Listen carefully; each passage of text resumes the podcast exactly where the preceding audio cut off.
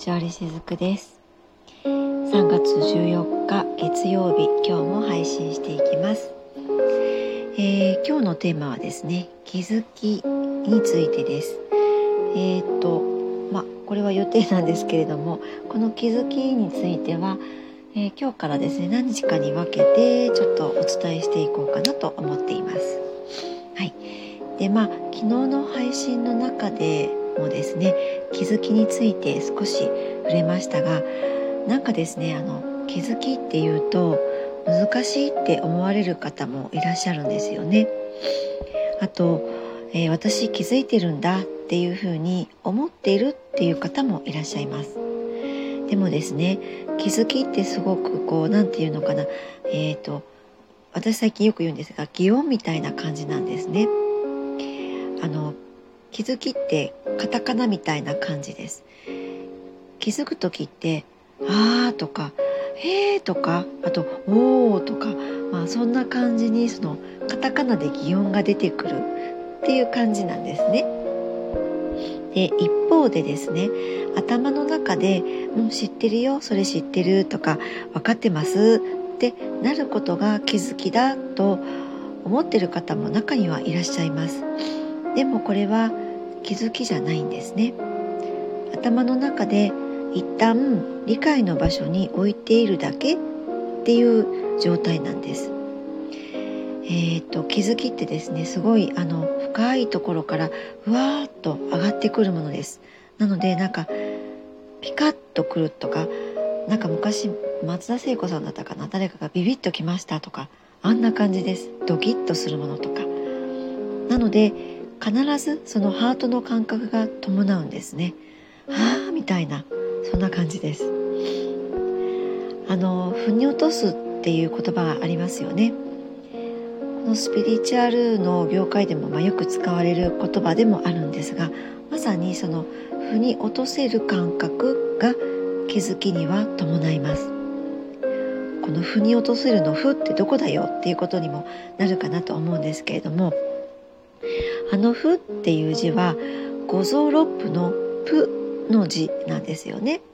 だからやはりお腹の方なんです。頭じゃない。つまり思考の中で、えー、知識として捉えるっていうのは気づきじゃないっていうことなんですね。その違いがあやっぱりあの分かっていくとあ気づきってこういうことなんだなっていうのがそれは感覚で分かってきたりします。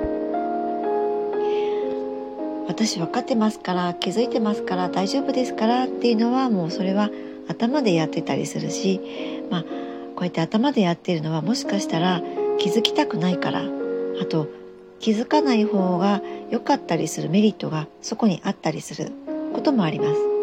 だからこその思考の、まあ、防御層みたいな感じかもしれませんね。思考ってとっても賢いので、まあ、そこら辺のことを一瞬で判断してやってのけたりします。でも、まあ、こうなってる時っていうのはやっぱりその気づきにくいんですね。あの気づけなかったりします。もう本当にその気づきっていうのはその心で物事を捉えて自分のもう真の部分にその全てを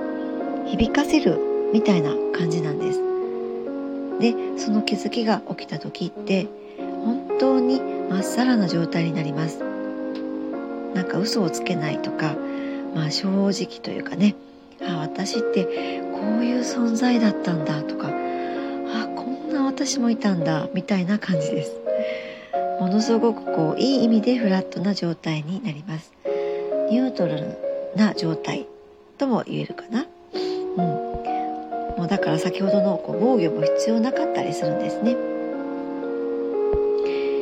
なんかこう気構えなくても自然な自分になれてそれが心地いいみたいなそういう感覚だったりします。でそれを感じるのも全部一瞬のことなんですね。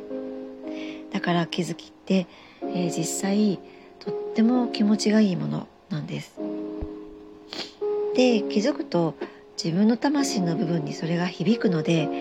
意識が広がってくるんですね、えー、気づけば気づくほどその魂のエリアが使えるようになって意識の幅が広がっていきます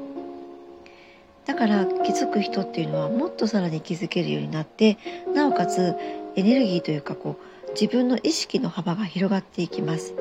でこの意識の幅が広がることによって人は生きやすくなるっていうことなんですね。えー、いろんなものの捉え方がハートのレベルで分かるようになってきます。でそれは単純になんかこう親切でいい人だなとか、えー、あの人は物分かりがいいなとかそういうことではなくって本当に人とハートとハートで触れ合える、うん、その人らしさをちゃんと持ちながらも自分を持ちながらもハートでもって、えー、人と交流ができて結果的にそれがこうありのままを楽しめるっていう感じになります。要するにですねこれってその人間の初期設定の状態になれるんですよね。初期設定っていうのはこの世で経験を積んでいく前の状態のことです。だから生まれてきたその瞬間の状態のことですね。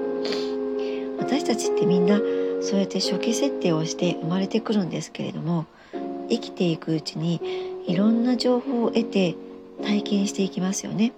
そうすると設定がちょっとずつブレていくんですね。あのパソコンやスマホなんかも同じことが言えたりします。あの使っていくうちになんか塵や埃なんかが溜まって重たくなるじゃないですか。なかなかクリックしてもね次に行かないとかありますよねその時って初期設定から比べたらもうアプリは追加されてるしアップロードはちょっとサボってしてないしとか私よくアップロードサボって忘れちゃったりするんですけれどもそんな状態でもう散々にな状態になったりしますよね。まあ、それが私たちの人生の初期設定と同じことが言えたりするんですけれども、まあ、ちょっと話はそれたんですがこの気づきの状態をずっとやっている人っていうのはこのアップデートに似てたりします。あの気づきたくない人っていうのはですねそこに何かしらの自分以外の誰かのことをかばっていたりするんですね、えー、例えば気づきっていうのは決して特別なことでもなくって私はこんなに実は我慢してたんだとか苦労してたんだねとか本当は私自由になりたかったんだとかいうそんな日常に隠れていたりします。だからもうありのままになるコースまっしぐらな感じなんですね。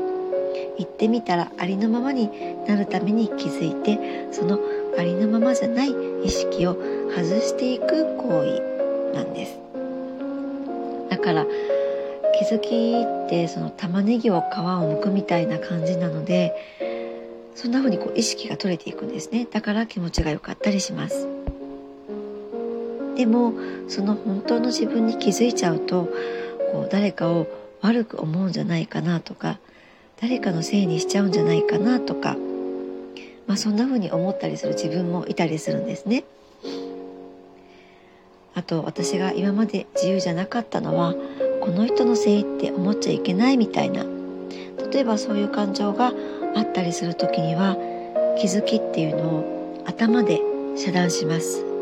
一瞬でですね。だからこそ気づこうと思っても気づけない。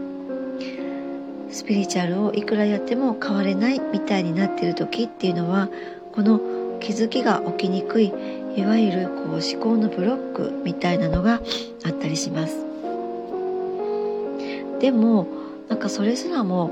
実は自分の意識の中ではもう薄々分かってたりするんですね。で